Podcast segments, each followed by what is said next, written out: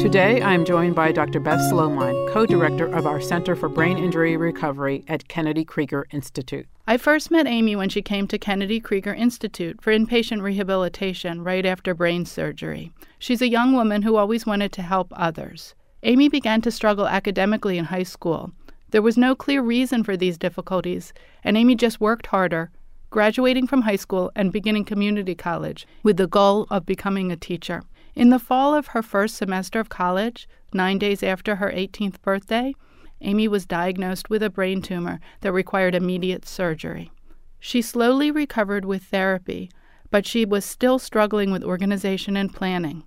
Amy had always been involved with 4 H, and while working on organization and planning in outpatient speech therapy, she created a 4 H project on brain tumors to help others learn about this very rare condition. Amy never let go of her dream and persisted in school, continued to recover, and eventually earned her teaching degree. She taught at a local public school for two years, and then an opportunity opened up to teach children with disabilities at Kennedy Krieger Institute. Amy jumped at the chance.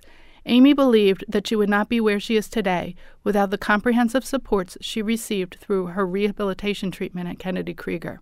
As a teacher, Amy uses her experience from brain trauma to recovery in her teaching every day. She remembers the interdisciplinary team that surrounded her throughout her recovery and she carries that philosophy into her classroom, where she strives to create the same level of support and encouragement for her students as well. Amy inspires me by her persistence in working towards the goal to be a teacher, despite the adversity she experienced as an adolescent, and by the commitment to transform her own experience to compassionately and skillfully help children in need. Inspiring Moments is produced for WYPR by Kennedy Krieger Institute. I'm Dr. Jacqueline Stone.